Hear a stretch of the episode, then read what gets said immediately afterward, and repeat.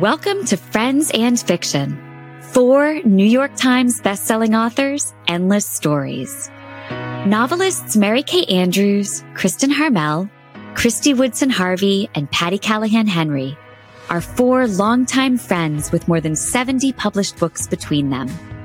Together, they host Friends and Fiction with author interviews and fascinating insider talk about publishing and writing to highlight and support independent bookstores. They discuss the books they've written, the books they're reading now, and the art of storytelling. If you love books and you're curious about the writing world, you're in the right place. Hi, everybody. It is Wednesday night, and that means it's time for Friends and Fiction. It is the happiest night of the week, and we are so happy to be here with you tonight. I'm Kristen Harmel. I'm Kristy Woodson Harvey. I'm Patty Callahan Henry. And I'm Mary Kay Andrews. And this is Friends in Fiction, four New York Times bestselling authors, endless stories to support independent bookstores, authors, and librarians. Tonight we'll be talking with Lisa Barr and Eric Robuck, Erica Robuck, and then our our friend Rachel McMillan will join us in the after show. So let's settle in for a really fun hour. But first, I think we should tell you where we're all broadcasting from because I think all of us have had an insane day and i think you're going to see it reflected in the in the broadcast tonight like i just got off the road after basically eight seven to eight hours of driving um so my words might not come out right tonight I think you're Kristy? doing great. Um, I am actually at my parents' house in Salisbury. I came home to see um, my grandparents, which is why there is still a row of my books behind me because I'm at my parents' house. I did not travel with 47 copies of my own books. although you should I should. I mean, why shouldn't you? Yeah. uh, patty where are you I am in Newberg, Oregon, speaking at a college tomorrow. And so I am in, as what you can tell, is an incredibly fancy hotel, not with an incredibly bad Wi Fi. So I'm going to be a bit glitchy, but I'm so happy to be here and cannot wait to hear from Erica and Lisa and Rachel. and I'm at my friend Beth's house in the mountains of North Carolina um, doing Christmas tree research. well that sounds amazing and Pat, we'll, just, we'll just warn you all patty's on a tiny bit of a delay um, so if there's a pause that is why but she is here and that is good so kristy Mm-hmm. sorry take it away no, that's great. So, as you know, we continue to encourage you to support independent booksellers when and where you can. I was at one of my favorites in Salisbury today, um, South Main Book Company, one of the best. And one way to do that is to visit our own Friends and Fiction Bookshop.org page, where you can find Lisa, Erica, and Rachel's books and books by the four of us and our past guests at a discount. We also want to remind you that both Kristy and Mary Kay have brand new books coming out in the next couple of weeks. In fact, Kristy, I think it's two weeks and six days until your book comes out, and Mary Kay will be May 3rd. And they're available wherever books are sold. But if you want a hand signed first edition of both books when they come out, plus a great little notepad with sticky notes. You can order the spring box from our friends at Independent Bookstore Oxford Exchange. You'll receive this beautiful, it's like getting a gift in the mail, this Mhm. beautiful delivery of both books, and each of them signed as soon as they are released. I got my big stash yesterday. I can't wait to sign them all for y'all. oh my gosh. great. Uh, mine won't be here for a while yet. So, friends, you know how we all savor a really good cup of a really good book. A good book. It's like you don't want it to end, right? Like a book, you don't want it to end. That's exactly how you'll feel about a cup of slow roasted coffee from Charleston Coffee Roasters. And that's why we are so excited to announce our next giveaway. As part of our Coffee with Friends promotion, three lucky Friends and Fiction members will each win their very own three month subscription from Charleston Coffee Roasters. Each winner of the month giveaway will receive two bags of smooth, slow roasted seasonal favorites from Charleston Coffee Roasters each month for three months. That's a prize worth $90. We'll choose three winners, one each in March, April, and May. Enter once to be chosen at random in any of the three monthly draws. And Meg will share the entry form link on the Facebook page. Meanwhile, don't wait. Shop now on the Charleston Coffee Roasters website and use the code Coffee with Friends, all lowercase, one word, for 20% off all bag coffees. And while you're treating yourself, don't forget our other presenting sponsor, Page One Books, who also has a very nice discount for our viewers on their fun subscription service. You can use our code FRIENDS15 at their website, pageonebooks.com. That's the number one to get 15% off their three, six, or 12 month subscription plans. I know all of us gave these as gifts the last time that they were our sponsor because this yeah. is like the best gift, gift ever. But yeah. basically, Page One, um, the, the booksellers at Page One are literary matchmakers. You fill out a survey telling them about your book preferences, and poof, like magic, a book picked just for you by a human being arrives at your door. So we hope that you'll give them a try using the code FRIENDS15 at checkout. Well, speaking of magical books, and is there anything better, ladies? I think not. Mm. I believe it is time to welcome our guests for the evening, Lisa Barr and Erica Robuck. So let's learn a little bit about the two of them. Lisa Barr is the award winning author of Woman on Fire, The Unbreakables, and the historical thriller Fugitive Colors. She previously worked as an editor and reporter for the Jerusalem Post, the managing editor of today's Chicago Woman, the managing editor of Moment Magazine, and is an editor and reporter for the Chicago Sun Times. So, wow, she has got quite the journalistic career. Lisa also served as the editor and creator of the popular parenting blog Girlilla Warfare, a mom's guide to surviving the suburban jungle. Lisa has been featured on Today, Good Morning America, Fox and Friends, and Australia TV. She earned her master's degree from the Medill School of Journalism at Northwestern University, and she lives in the Chicago area with her husband and their three daughters. And you have to follow her on social media because she posts the greatest pictures of all of them all the time. It's great. Yeah. They're all just as beautiful as Lisa. Yes.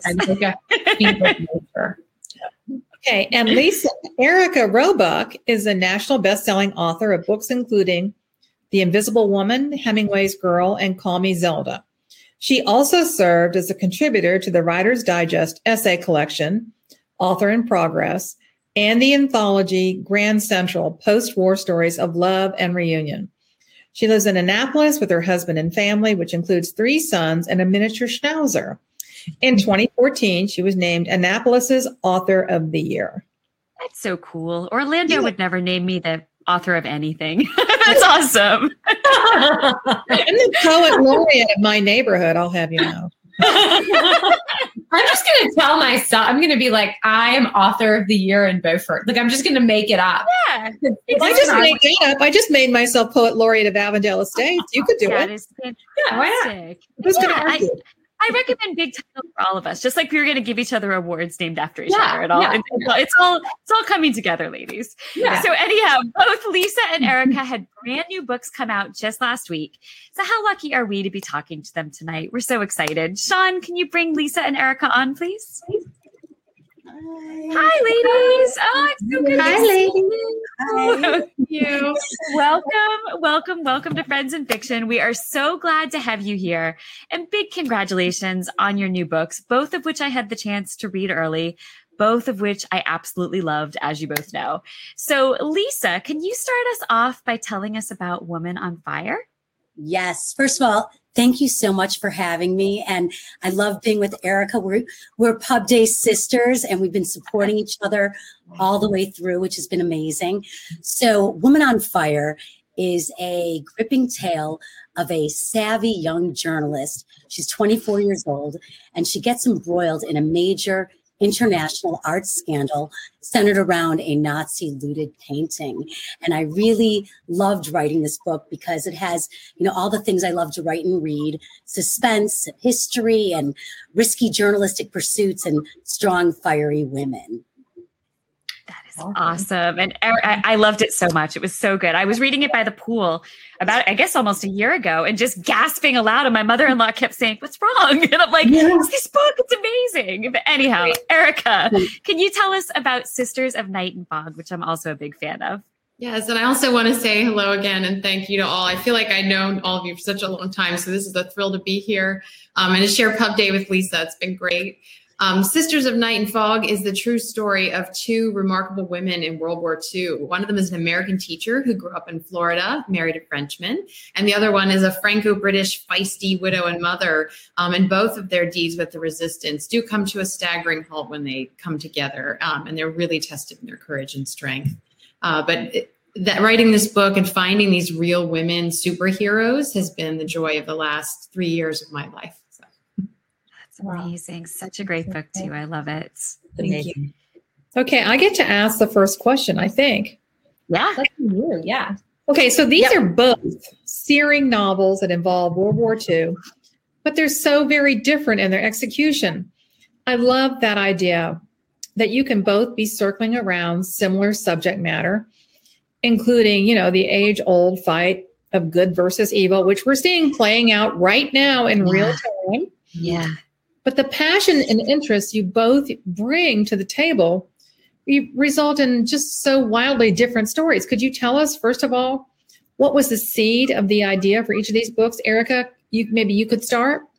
Sure. You know, growing up in Annapolis, it's very historic. I always feel like I'm back in time. Um, and so when I'm when I'm around, I love the past, and it, it always felt sort of safe to me until I started researching World War II. Um, but someone I had been writing so many books about the wives of famous authors. And I was starting to write another wife of famous author book. And um, an editor told me, Could you write about a woman who's just remarkable on her own, not someone who's remarkable for being in the shadows of a man?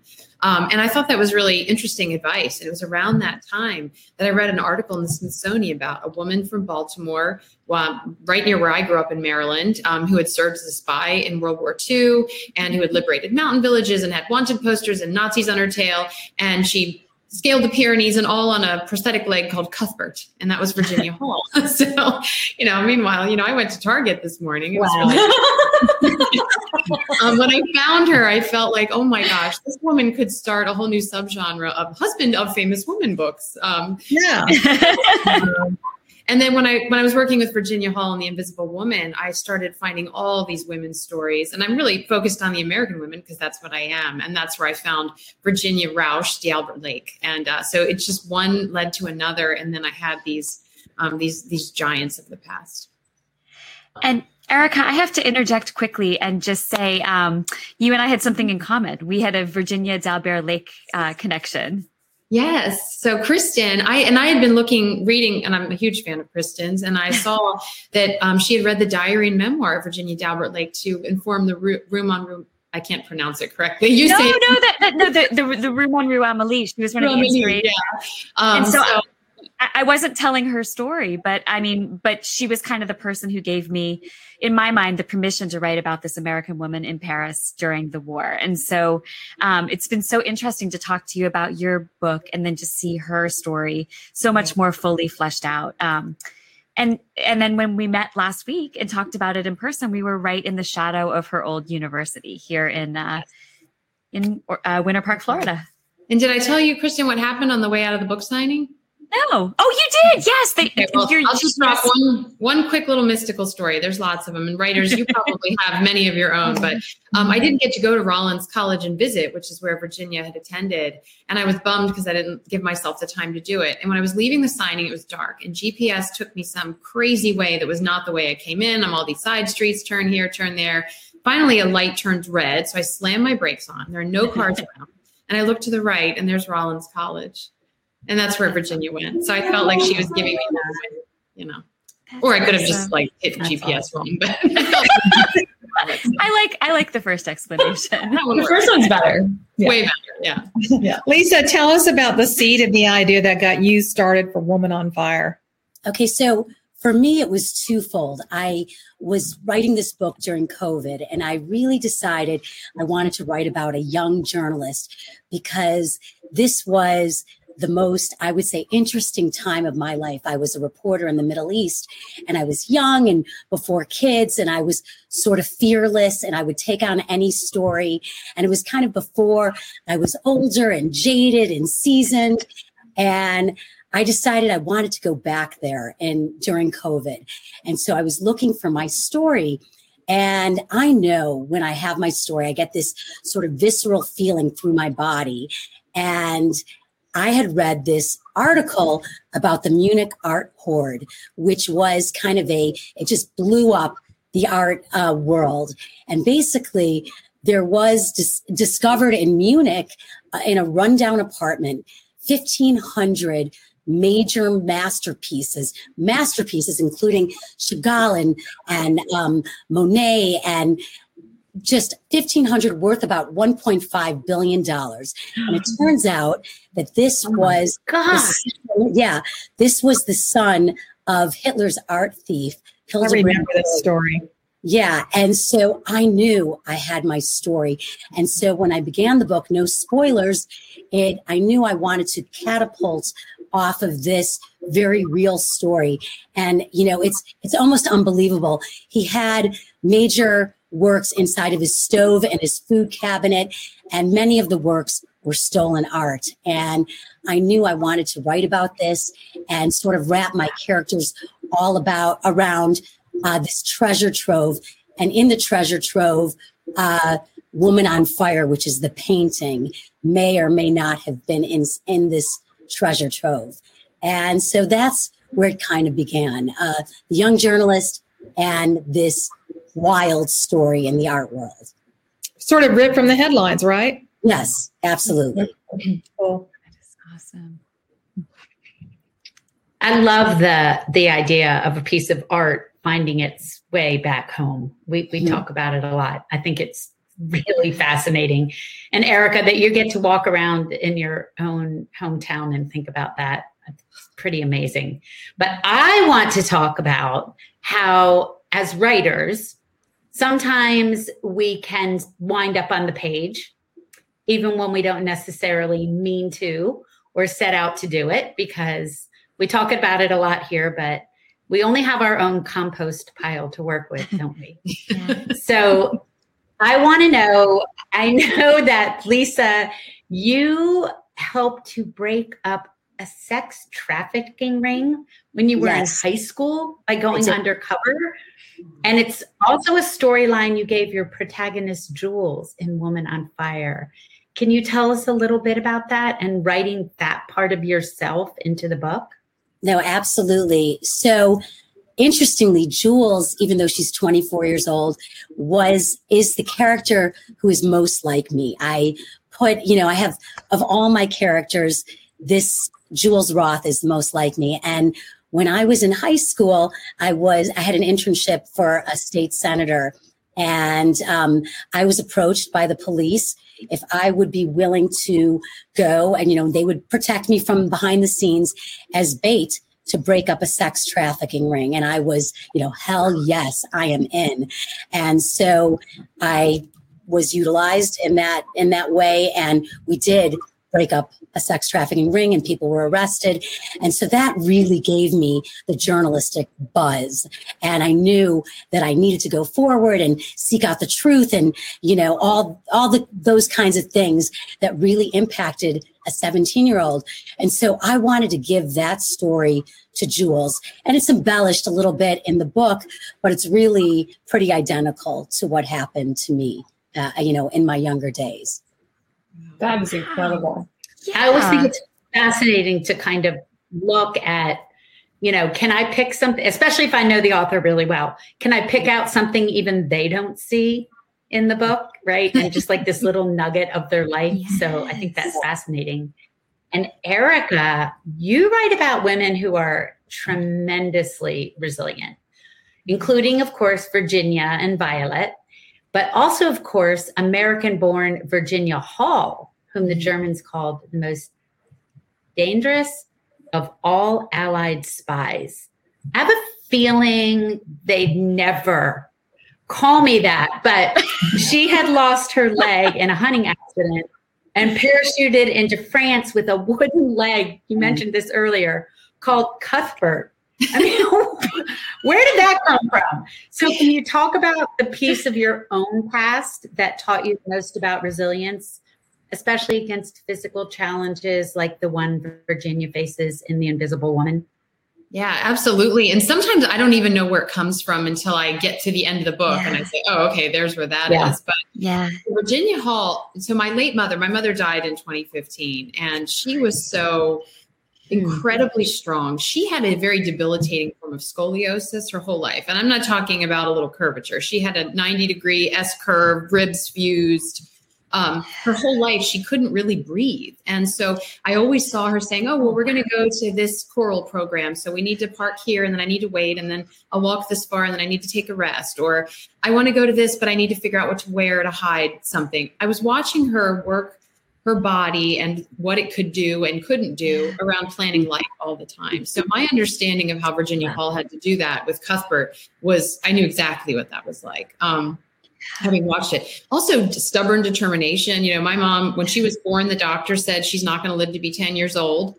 She did. Um, and then the doctor said she would never have children, and she had two. And then they said, You won't live past 50, and she made it to 62. So, you know, it's like I, she was just always defying the odds. And Virginia Hall was the same. They said, We're not taking women in foreign service. She said, All right, well, I'll, I'll go be secretary at this embassy for now, but just you wait. And then they said, oh, now you've shot off your foot by accident. You have a prosthetic leg. We're not taking women in foreign service. And so the French said, you want to drive an ambulance? Go for it. And then the British said, do you want to spy for us? Okay. so um, just watching that, not letting people say no. I always watched it. You know, I don't have that level of mm-hmm. fortitude. I have people in my life who do, and I'm really dazzled by them, you know. So oh, that's amazing. Mm-hmm. Wow. That is amazing. Well, and also I think what's really cool about both of these books is you both have these really interesting post publication stories related to your books that I wanted to touch on just really briefly. So, Erica, you know, you have written about this American born World War II spy, and you became very involved in an effort to have Virginia awarded a posthumous Medal of Honor, which is so cool. So, can you talk a bit about that effort and what it means to try to bring someone such an honor in real life after bringing her to life on a page? Yeah, I'd love to. Um, I was I got involved in the uh, the women in intelligence community from these books. Awesome. I've been doing different, and I'm so honored. And um, I've been doing lots of presentations to different, you know, the women uh, women of Tampa Bay, Greater Defense, all different intelligence agencies. So I've been hooked up with a lot of really cool people, and they are so taken with Virginia Hall and want her story to, to grow, and also the women in Sisters of Night and Fog and honoring them and their memories. So, particularly, Virginia Hall is the only civilian woman to win the Distinguished Service Cross, and they want to get that upgraded to a Medal of Honor. So, I've been working with the Amazing Women of the Intelligence Community, which is a uh, interagency, bipartisan, huge organization um, of incredible people. Also, with another writer who wrote about Virginia Hall, Craig Gralley, um, and Virginia Hall's family, who I'm in touch with because they live in Baltimore. Awesome. So um, we put together letters. We're trying to document field experience. We need specific combat duty. Um, and that's that's all been this this monumental effort. And um, we have to get uh, support from Senators Warner and Rubio, which we have people in both uh, both of the offices who are really working hard on this, and then it would go to the Secretary of Defense, Lloyd Austin. Um, obviously, all these people are very busy right now, but um, we're really we're really hoping and praying Virginia gets this on. And Virginia was from she was she she was from that area, right? Virginia Hall is from Baltimore. That's Virginia Albert Lake is in Florida. Yeah. no, it is funny that, that sorry. I, I was just going to say it's funny that you wound up writing about two Virginias back to back. Did that ever confuse you in the writing or the no, research? They, they, could not have been more different from each other. It was there was yeah. no confusion. So yeah. That's very, very cool. Okay. Um, Lisa, your book has some really exciting news, and that Sharon Stone is planning to both produce and star in a screen adaptation of Woman on Fire, which is so cool. So, can you tell us a little bit about how that so came cool. about and yeah. um, where it stands? And I mean, have you talked to Sharon? We're so excited. you know, um, so first of all, yes, I've spoken to her quite frequently. She so is. Cool. She is lovely. I mean, she is kind, she is generous, she is lovely. It's it's it just blows my mind every time I, my husband will say something and I'm like, I'm sorry, I'm texting with Sharon. You know, I can't make dinner. Sharon and I are chatting. So, yeah. So, um, so this you you'll appreciate this story. It's an out of the box story. So I had just read her um, her memoir, which is called is called The Beauty of Living Twice, and the paperback weirdly came out Erica on March first. Everything was March first. Um, so I had read this memoir and I was blown away. I mean, you just, the whole behind the scenes of Hollywood, she has been through so much, fought through so many things, the Me Too stuff, you know, all of it, and such an icon and just, you know, a survivor. And I just really connected to this book. At the same time, Kristen wrote a blurb for my book, and I, literally I brought because I had a book launch. blurb is on the cookie. so the last part of the blurb is uh, she described Woman on Fire as woman in gold meets spotlight meets basic instinct. So this was really at the exact same time. And I, I said to myself, this is a sign. So I, if you can believe this, I sent my little arc um, I, you know, did my investigative journalistics, you know, moves, and I found where her business office was, and I just sent it out with a note, and that was it. And so my husband and I are watching Netflix, and I get a text. And the text was, Hi, it's Sharon Stone. and she said, I'm in X. And she said, I'm reading your book. I absolutely love it. Has anyone optioned it? And I'm thinking, optioned it. It's an arc. It's a nothing. It has, you know, it's not even, you know, a book yet. And I was so excited. You know, maybe I got on my couch. Maybe I did a Tarzan scream. but, you know, I was, I was so excited. And so from there, it all moved really quickly and we signed a contract together you know right before christmas so i was literally holding this news for the past two months. Wow. And then we, just during my wow. the week of my book launch, uh, the plane landed, and um, my husband and I were separated with the dog. Too much information, but we um, I, I opened it up. And I guess it was announced in deadline, and all my writer friends, everyone just, wow. you know, exploded and I was, you know, burst out crying. The whole plane was in on it. Oh. And, and literally tears, and the woman next to me, I'm like, Jessica, you don't understand. And then ma- mascara, mascara all over her shirt. And so, but so where it stands, it's all moving. And, you know, what I love, and just briefly, is that so many women in Hollywood are taking the reins. They're no mm-hmm. longer just, you know, acting in movies. They want to produce, they want to direct, they want the production houses. And I love that. And so she's one of them. And she's, you know, going to make all of this happen. And I just, you know, it's a pinch me moment. And I'm super excited. But, you know, she is the original woman on fire. Yeah. So, Absolutely. Oh, yeah. That's the story. And you totally, you totally went rogue doing it that way, by the way. Out of the box. Um, and, I'm, and I'm a big believer in go out of the box, you know, you know, as you know, no matter who your publishing house is or what PR you have behind you, you still got to make it happen on your own and hustle. So, yeah. You know, My first book, I mean, it never got made, but it got optioned because I did the same thing. Like there was somebody that I thought would be, and I sent her the book and she optioned it before like the book had even come out. Exactly. It's crazy. Yeah. That is so cool. I can't believe though that you just mailed it to Sharon Stone and then no, Sharon Stone texted you like, oh. The only celebrity. Yeah. The only celebrity. I just, I kind of felt it. I had this like, yeah. You know, this weird kinetic vibe yeah. that this was the person and it just happens. And she's so perfect for it, for the story. As soon as I heard it, I was like, yes. Yeah. Thank you. I, yeah. It just, it's crazy. But well, and, and you know I feel that way because I put it in the blurb. so you know, you know I think she's perfect for the story. It's in the cookie. it's, it's the, the cookie, cookie says. It's in the cookie. All right, that's amazing. So, ladies, one of the things that I think really appeals to people about historical fiction is that we often learn to move forward by looking back. So, Lisa, of course, your novel is mostly set in the modern day with some historical context, but the conflict at the heart of this story is firmly rooted in World War II, as was your your first book, I think, Fugitive Colors, right? Yes, yes. And Erica, you've written several books about World War II and other moments in the early 20th century. So I'd love to talk to you both a bit about why writing about the past matters. In other words, why does the past feel so relevant today?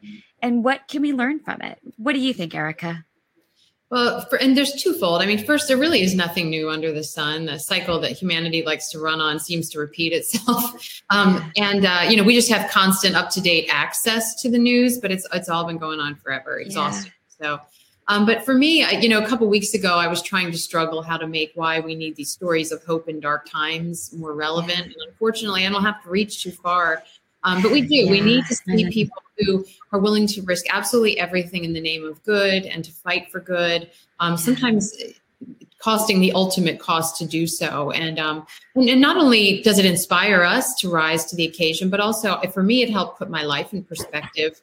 You know, again, I was writing this throughout COVID, and every time I'd be tempted to feel just a teeny bit sorry for myself because my pasta wasn't at the store or whatever, then I would really dig into the research and say, no, no you've got it quite quite good. Everything's going to be okay. Um, and it can get much worse. So yeah. Yeah, that's such a good point. So Lisa, what do you think? Certainly your novel shows in a, a crystal clear way that the influence of the past continues to reverberate. I mean, uh, that's really that echoes throughout your entire novel, I think. What do you think that means in the context of the present?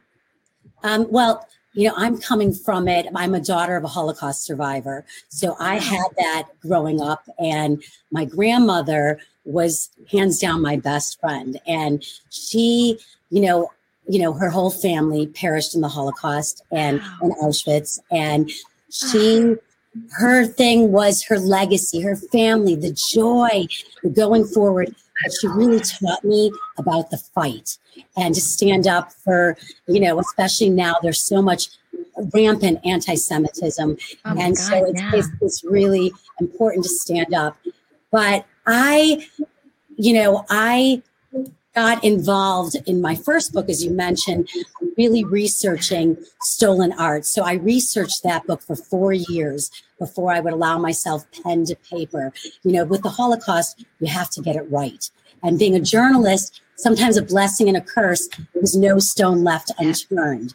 So uh, I, you know, during COVID, the same, I wanted to come back to a, soul, a story about stolen art, but from the perspective of one painting, but a painting representing the 650,000 works of art that were looted or confiscated or stolen, not just from Jewish collections, but from museums and and um, schools and galleries, and really the backstory of how artists, especially the avant-garde, was persecuted in Nazi Germany.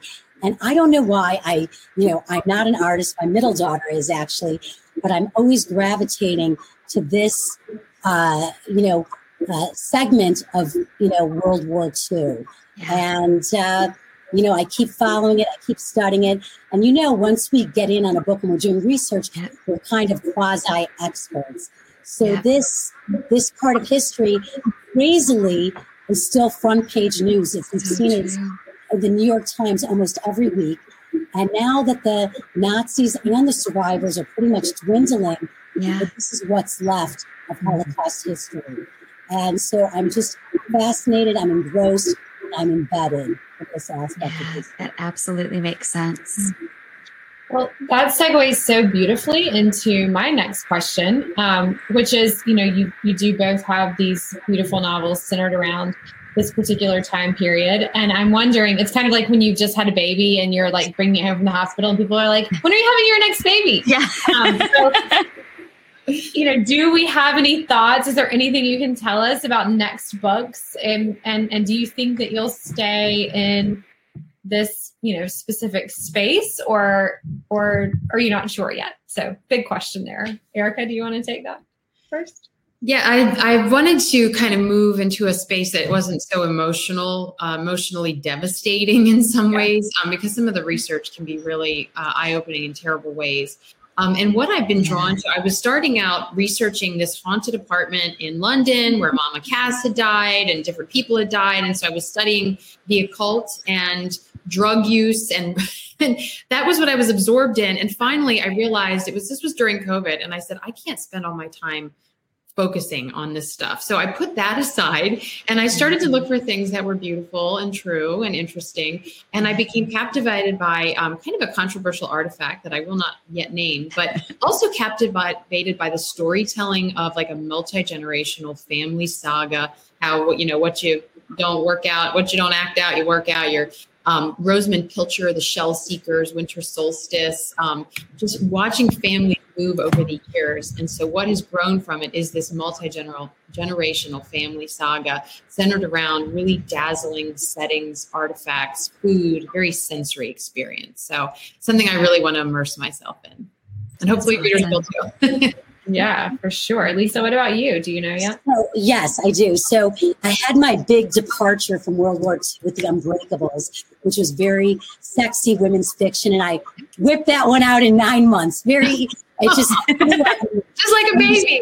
Just like a baby. it was very fun to write. I I loved being in the south of France, and you know I took my family there for research, and it was you know it was it was wonderful. But every time I try to walk away, and you know, I, World War II pulls me back in. So Yeah. this new book is about an actress. You know, I love the arts, and she's an actress with a secret past that took place during the Warsaw Ghetto Uprising. Oh. So that's what I'm working on, and um, fascinated by that. You know, that period of World War II and that particular period. So, um, you know, she was an assassin in her past and you know and now she is a very famous actress that no one would have any clue about her past because it's all been fabricated and now she's at a point where she's going to reveal the story so that's what Ooh. Oh my gosh, they both sound so good. sounds so Wait for good. And and I have to say, I know the thing that Erica's writing about. I'm just telling you, and it's going to be amazing. I really want to know. So I much because- really, really- suspense build. This is great. Yeah. Yeah, it's it's really good. It's really good. And Lisa, that sounds amazing too. I'm mm-hmm. so excited. We're gonna So- get it out of her. Yeah. No, Erica, no, I, think you guys, won't get I'm, it out of I'm I'm a vault. I'm a vault. It's not, it's not, it's not coming out. We have to meet It in is person kind of a with vault. wine, with flies in it. Yeah. We did like a pinky swear and everything. There's No, no, champagne we involved. We might get it out of her. But yeah, it's that is Yeah. a distinct Oh, possibility. yeah. Y- distinct Mhm. possibility. But no, no, lips are sealed. But She's a pretty Lisa good secret keeper. Erica. Ladies, we love a writing tip on here. That's one of our favorite parts of the show. You know, I, I think a lot of our viewers are interested in it, but we always feel like we learn something every week too, because I think each of us does this completely differently. Um, and we would love to hear what your piece of wisdom is um, for both aspiring writers and established career writers, because we're always taking mental notes too. So, Erica, would you like to start off tonight by giving us a writing tip? Yep. And I'm going to steal mine right from Ernest Hemingway because everything I know, and that is leave when the scene gets good. So when the action starts to rise and open the door and they're standing there with a gun, walk away. You're done for the day. So pick it right back up the next day rather than writing to a chapter end and then sitting down and being like, oh my gosh, what happens next? So okay, that's awesome. That's a great tip. And how about you, Lisa? I love that. Okay, so I've got two. Uh, I would say my my secret weapon is my dog Izzy. So she, what I do uh, before I turn in the manuscript is uh, I read the entire manuscript aloud to Izzy. Oh, doesn't move, and I think it's so important because the book is so different when you hear it aloud. You can hear words that you said 20 pages earlier, you know, that was kind of a, a, a you know, a distinguished word that you might have said 20 years in 20 pages earlier. You can also hear description that goes on and on. You're like, oh my God, I'm bored with this. How could, you know, a, a reader enjoy it? So read the book aloud. I know it's a lot of work, but it really makes a difference. And the other tip I would say is, and this is definitely from my reporter training. Um, I had a, if you're going to do interviews, I interviewed um, after the assassination of Yitzhak Rabin. Um, I interviewed his widow, Leah Rabin, right after the assassination for Vogue magazine. So what happened was I had my really amazing high tech, state of the art tape recorder, and it picked up the air condition. And then I also had my crappy little Magnavox from high school uh, recorder, and that saved the day. So backup, the backup. Wow. I have to say, always back. Wow. That is great advice. And Lisa, I have to say that would have been good advice for me. Um, I, I used to write for People magazine, and years ago, I interviewed um, John Corbett, who was Aiden on Sex in the City. Yes, yes. And we had the greatest, just frankest interview. He was wearing like a big Mexican hat for some reason, and he was just dishing on everything. And I had taken some notes, but I was just so enthralled because it was Aiden, you know, um, Mm-hmm. that I got home and pushed play, eagerly waiting to hear the replay of the interview, and it was completely blank. So, um, and I had not Oh. taken enough notes to carry me through. And so I had to do one of the most humiliating things I've ever done, which was to ha- call his publicity people and say, I have a blank interview tape. I need to do it again. And they were like, okay. And the second time he wasn't nearly as forthcoming. So lesson learned. And I've always taken, that was years ago. I've always taken really copious notes since then. But Wow. yes, I learned, learned that lesson the same way, Lisa. Exactly. Yeah. Oh my goodness. Um, well, ladies, this is one of our favorite parts of the show too. Do you have a book recommendation that you want to share with us this evening? Or better yet, a book that we would be surprised to find on your shelves? Lisa, do you want to take that one first? Okay, so you know, I always whenever I'm asked for recommendation, I have so many wonderful friends in the industry. So I really kind of veer toward what has been on my nightstand pretty much forever. So um I would say the book that hasn't moved off my nightstand is Fear of Flying by Erica Jong. It was the book I snuck off my parents' shelf at, you know, 10 years old, way, way too young for it. But it really, uh, really taught me a lot about writing as a woman, and you can go there. So Erica Jong's Fear of Flying, I'll say. Very. What about you, Erica? Well, I just finished last week Kristin Harmel's Forest of, Forest of Vanishing Stars, and I I did finish it on the airplane home, which was a little turbulent, and I didn't even care because I was completely obsessed with Yona. I absolutely loved it. So that that was that hit it out of the park. Um, It's a good thing I met with her last week and paid her to say that, right? She I know. pulled that off did. like it was reality. Make I know. sure You say no. No, it was just amazing. Um, one I think Thank people you. be surprised about is I, I mostly read historical and biography and memoir, but every once in a while I like to mix it up. And I've recent I read The Hating Game, which is like very the very sexy romantic comedy. Um, and that book made me laugh out loud in an ugly way. And so I haven't read anything like that before since. Um, but that was that was a really fun one. So it definitely takes you out of the present in different ways than historical fiction. That's Oh, great. Absolutely. All right. Well, Lisa and Erica, if you would not mind sticking around for a few more minutes, we have one additional question for you. But first, a few reminders from us. Oh, you're Mary, Mary Kay, you're, you're muted. Well, Sean muted me. okay, now I can talk. You may not mute me. I will be heard. okay, we know a lot of you have been participating in our very first Friends and Fiction Reading Challenge this month. We're encouraging you to read a book about a female historical figure, figure, and actually, Erica's new book would fit the bill perfectly. Yeah. And if you're looking for a new way to keep track of these books and your other reading, we would love to recommend this beautiful reading journal designed by us in conjunction with Oxford Exchange, one of our favorite independent bookstores in Tampa. It has a gorgeous Friends in Fiction blue linen cover and plenty of space to record your thoughts and what you're reading. Plus, the pages aren't dated. So you can begin anytime and continue filling it for as long as you like, which I think yeah. is pretty cool. Yeah. Absolutely. So it is March Madness. not just for Auburn in basketball. or not just for UNC. exactly.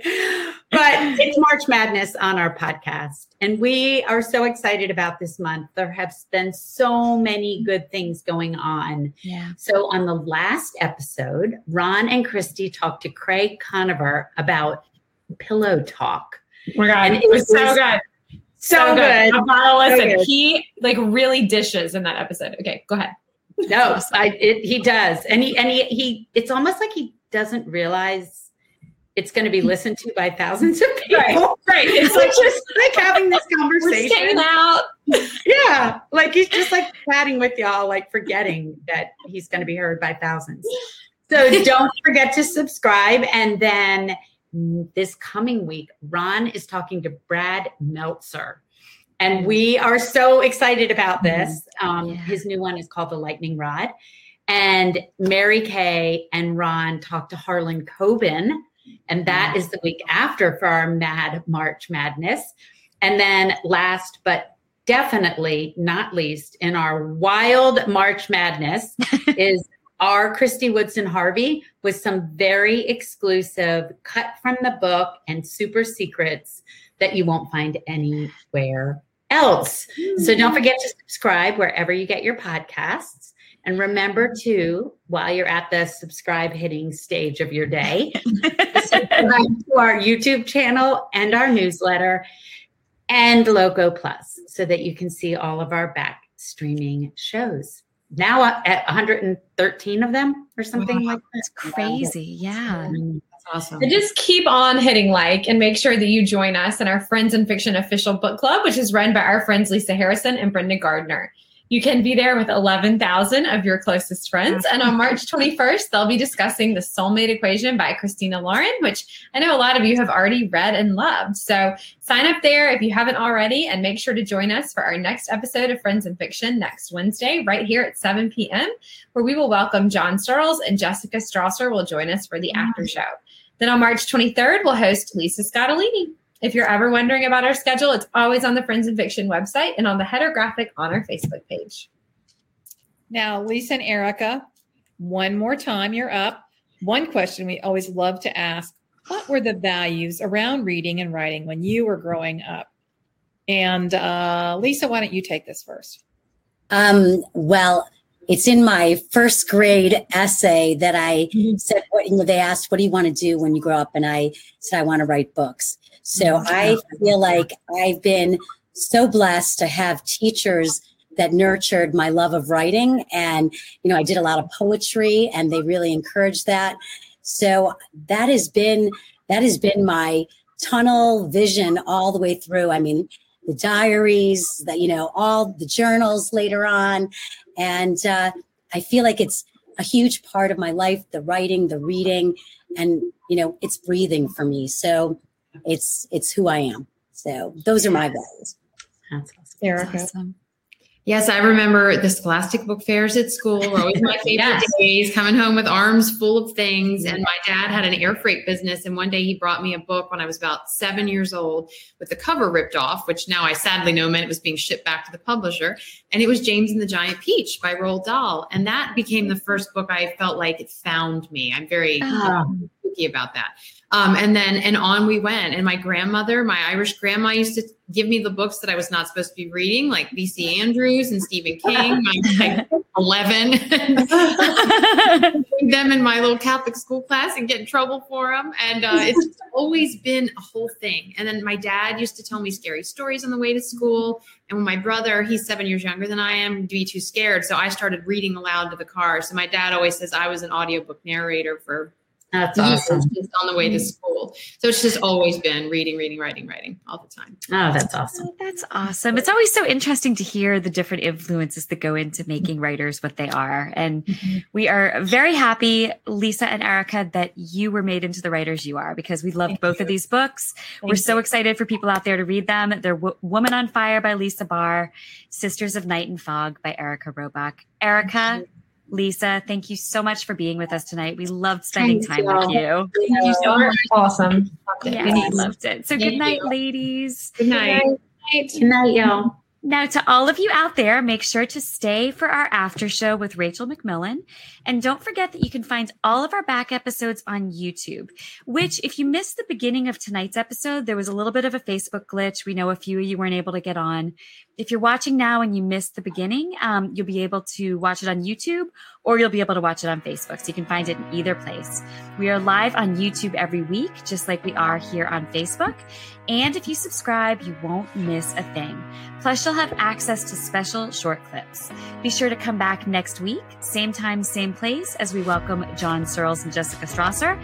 And we will see you in just a minute on the after show with Rachel McMillan. Hi, everyone. Welcome back to the after show. We didn't even give you time to go get another glass of wine because, because you are not going to want to miss us talking to Rachel. But first, gosh, they are so interesting, Lisa and Erica, and and the rip from the headlines and the real Yeah. women and bringing them to life. It's amazing. It is, as is just mailing Sharon Stone your book. I can't get over that. I'm like, you can do that? I, I need, I, I'm mailing Sharon Stone my book. No, I'm just kidding. but that's amazing. Uh, Yeah. yeah, No, but I was sitting there thinking, who am I going to mail it to? Who am I going to mail it to? Who Yeah. no, I'm it to? impressed. Good for her, though, for having the initiative to do that. That's awesome. yeah. I'm interested in how many um, former journalists we have had on the show who who Yeah. uh, became novelists. Yeah. It's, it's um, you know, as a washed up journalist myself, I'm that's something I'm always fascinated with. You are rather washed up. We talk about Yeah, it a that's lot. what we We're say all the time about that you." woman ever get her career off the ground? It's sad. I tell, I, I- I tell people I'm a recovering journalist. Does she ever figure out what to do with her life? Mean, it's time. Okay, It's we better. are really excited to bring on a third incredible author tonight who Lucky also us. happens to be a good friend of ours. And I know we are all fans of her and her work. And we've been waiting for this. And before we bring her on, I have to tell you this. I have known about this book for so long, and I cannot tell you how excited I am that it is finally coming out. Yay. so excited. Well, Rachel McMillan is the author of the Herringford and Watts mysteries, the Van Buren and DeLuca mysteries, the Three Quarter Time series, the London Restoration, and the Mozart Code. She is also the author of several nonfiction works, including A Very Merry Holiday Movie Guide, and To Be Sure She Doesn't Sleep, right? It's a lot. I know, exactly. Right, I know. She can't sleep. I think she If lives. you watch her on social media, She Yeah. lives in Canada, so I think they give her an extra hour because she lives in Canada where it's cold. I don't know. That's just my that's my theory. We'll ask her. Okay. when she's not reading or writing, Rachel works as a literary agency agent for William K. Jensen Literary Agency. She loves church, She's architectural history, and is a classic movie buff and an avid traveler. We're going to ask her what her favorite classic movie is. Mm-hmm. Ooh, I love it. Mm-hmm. Okay, perfect. Okay. Rachel hails from a small town in Ontario set on a lake, and she now lives in Toronto. So, Sean, I'm going to ask you to bring Rachel on, but I also see Erica is still sitting backstage, and I know she likes Rachel too. So, um, maybe bring them both on. Erica can come back on Bring as well. on. Hi, Rachel. Oh my gosh, hello. Hi, Erica. Hi, Rachel, my A friend. little like a Hi, stalker. A everybody. little bit like Oh, stalker. Lisa. Lisa's still here too. Lisa, would you also like to come back? Oh, that's fantastic. It's like a sleepover. Oh, like a sleepover. I I love love you guys. Rachel's here. Hi. Hey.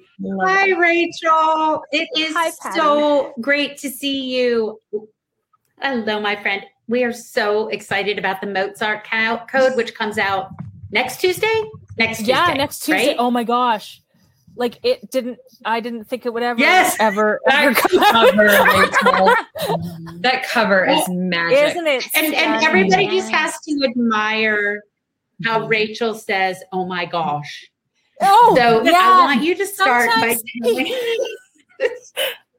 Anything you want me to say in my Canadian accent, please uh, let me know. I'll, I'll oblige. It happens. That's awesome. All right, I want you to tell us a little bit about the book before we ask you to get into some Yeah. conversation. Tell us about It- the Mozart Code. Oh, I love it. It is a treatise on chess and Mozart, and it features two cities very dear to me, Vienna and Prague. My last pandemic trip actually was specifically to research this book, and I hope that those cities become a stand in for a symphony to readers. It is set in the Kalter Krieg, the Cold War. One of the two cities will fall behind the Iron Curtain, one will not. It's a marriage of convenience story between two people who were just at Bletchley Park during the war and could be the tipping point, along with Mozart and his death mask, as to what will be the next step that will take the Cold War to its, uh, as we know, this espionage intelligent um, pandemonium that happened. So it's music and love and all of the different ways that we have to learn how to live with ourselves, but all of the different ways also that we have to learn how to love one another. So it's a romance with an espionage flair and set in two magnificent cities that I hope people love reading about. Awesome. I want to know how you knew about the death mask. I've never heard of that, and it's so fascinating. It's Tell so everybody about it cool. quick. So, a long time ago, I don't know about you guys, but as an author, I have an ideas folder and I'm always adding to it. And so, a long time ago, I read um, that I'm a classical music buff. That the death mask of Mozart supposedly turned up in a fan house or a pawn shop in Vienna in 1947. And so I filed that away. Like, what the heck? The war as we know from Lisa's book, as we know from Erica's amazing backdrop, was quite harrowing, but also exhumed these amazing artifacts. And the mm-hmm. restitution and reparation of artifacts to their original parties was quite amazing. And so the fact that the death mask supposedly, I've talked to Viennese historians that kind of dispute this. Some believe it is the real thing, some do not. The fact that it turned up after the war was just amazing to me. And I was waiting for a story. And so when I was writing the London restoration, which is set in post war London and features all of the reconstruction of Christopher Wren's beautiful churches, um, I created an MI6 character uh, for that book. And he kind of spoke to me and said, Rachel, I need my own story. And so when I had his story, I thought, what a wonderful time to really dig deep into this city that is an absolute passion and muse for me. And luckily, unfortunately, the Death Mask of Mozart informs some of that passion because Vienna is a city that is alive with music. You can't turn a street corner without hearing Mozart. And it's inherent in the architecture and it's inherent in Prague's architecture. And I just loved it. So if you want to geek out with me about that, then have I got a book for you? I love it. I love that. I'm so such a nerd. so awesome. I love it. Well, you obviously, it's like you knew what I was going to ask and you just segued right into it. I love when that happens. Um, but you obviously, as you've said, are very passionate about Vienna and you really love it. So, can you tell us a little bit about like what draws you to Vienna? It is a book from I'm a pastor's kid. I grew up in the church and we had a church library and there was a Christian fiction novel called Vienna Prelude that is about a violinist who decides to along with American journalist smuggle passports for Jewish children out of Vienna before the Anschluss and the occupation. I read it when I was 10 years old and it informed all of my great loves of my life. It made me passionate about history. It made me passionate about classical music. And while other children were fascinated with living in Narnia and Avonlea and Middle Earth, all I ever wanted to do was go to Vienna. So now in adulthood, I've spent time there, and it just shows the power of a story that perhaps isn't quote unquote great literature or a timeless classic uh, to everyone who would you know wikipedia what are the 10 greatest classics ever it's not that book but when you're a kid anything that informs that passion is something that makes it a classic to Yeah. you so it informed everything that i love and i always loved vienna I love that. So it's cool. a true love of my life That is amazing. Erica, did you have a question you wanted to ask Rachel? I did. Rachel is somebody who I, again, I feel like I know from seeing on Twitter or different social media, but I wanted to ask you as a writer, how do you balance it all? Because you write, you're a cheerleader for other writers, tremendous. And then you also have chats and you have so many things. So, how do you organize your day? How do you do it? Look at that.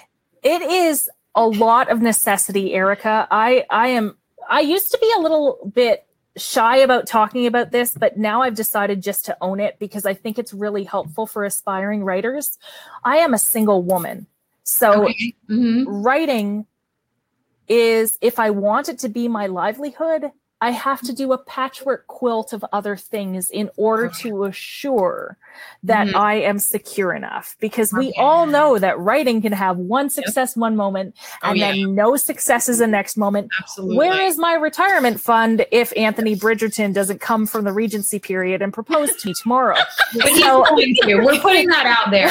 We're manifesting that right Are now. you waiting for Sean Evans? I'm waiting You're for waiting Sean for Sean, Evans aren't too. you? It's just the Bridgerton trailer today. I've just been quite fascinated by that for research purposes uh, as an agent.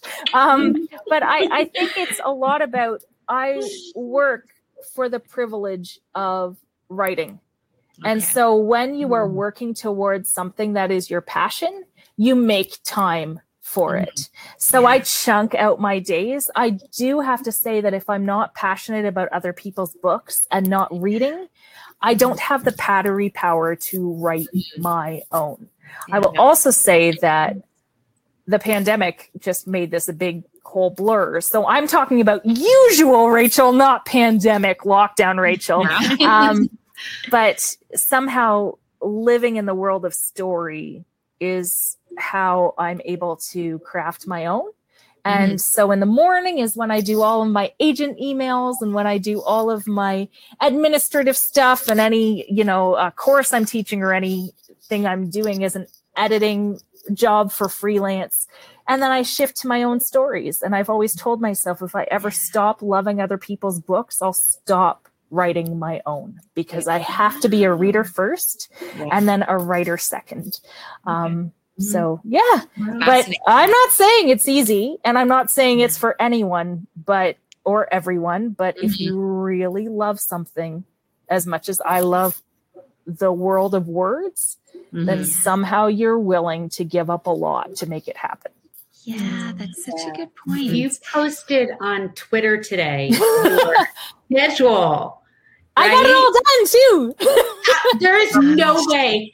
I saw your to-do list on Twitter when I was on the airplane, and I had to close my computer and close my eyes. Like it Patty was going to write, and you broke her, Rachel. You broke I is. didn't Really? do Patty. I watched a movie because your to-do list was like something I would do in a two weeks.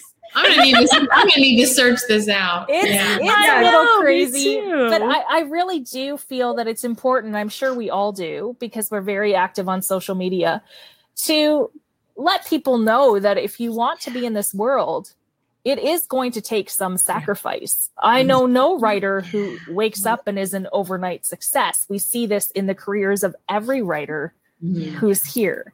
If you want it, and I legit think I said this on the last time I was on Friends Fiction almost two years ago, you have to really, really love it. And since you really, really love it, everything you do just means that much more.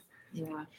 That's so true. And you know, Rachel, um, Erica mentioned feeling like she knows you because she's, you know, you're you're um you're on social media a lot and you're very open about things on social media.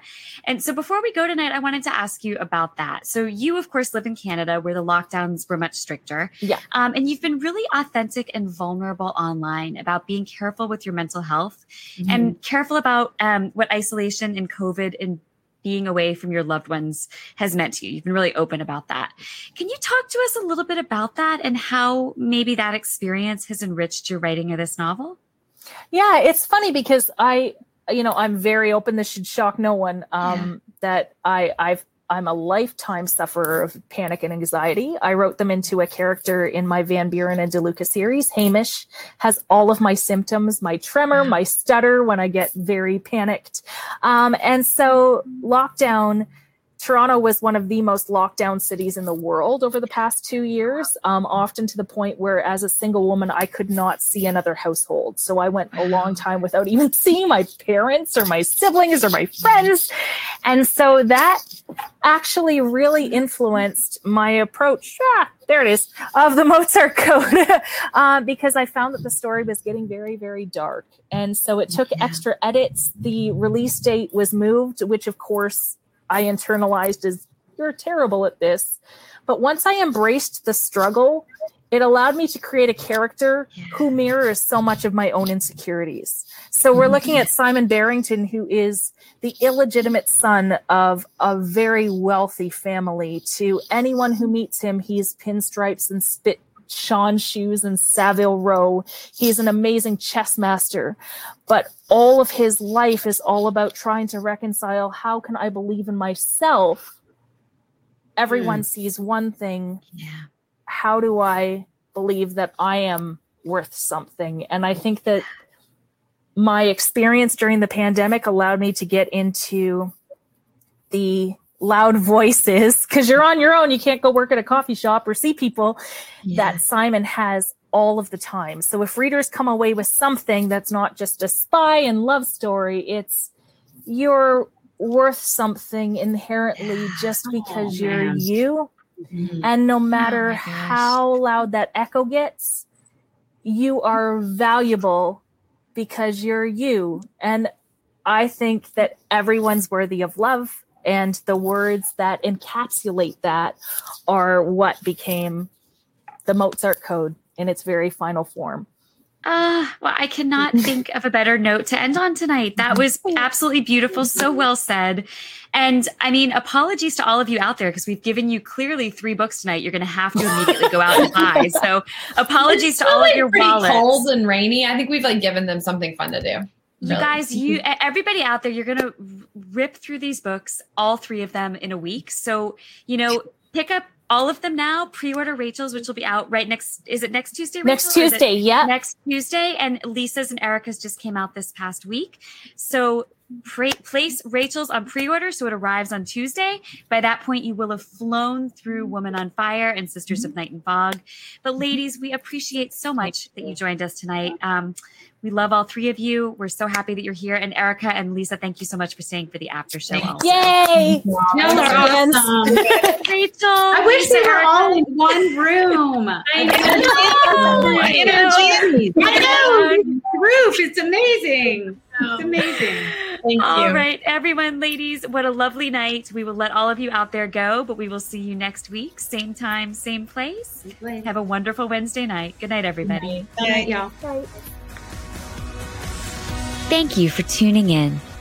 You can join us every week on Facebook or YouTube, where our live show airs on Wednesday nights at 7 p.m. Eastern Time.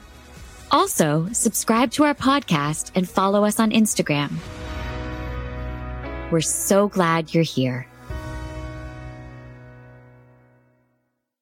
Produced by Audavita Studios. Connect your voice to the world.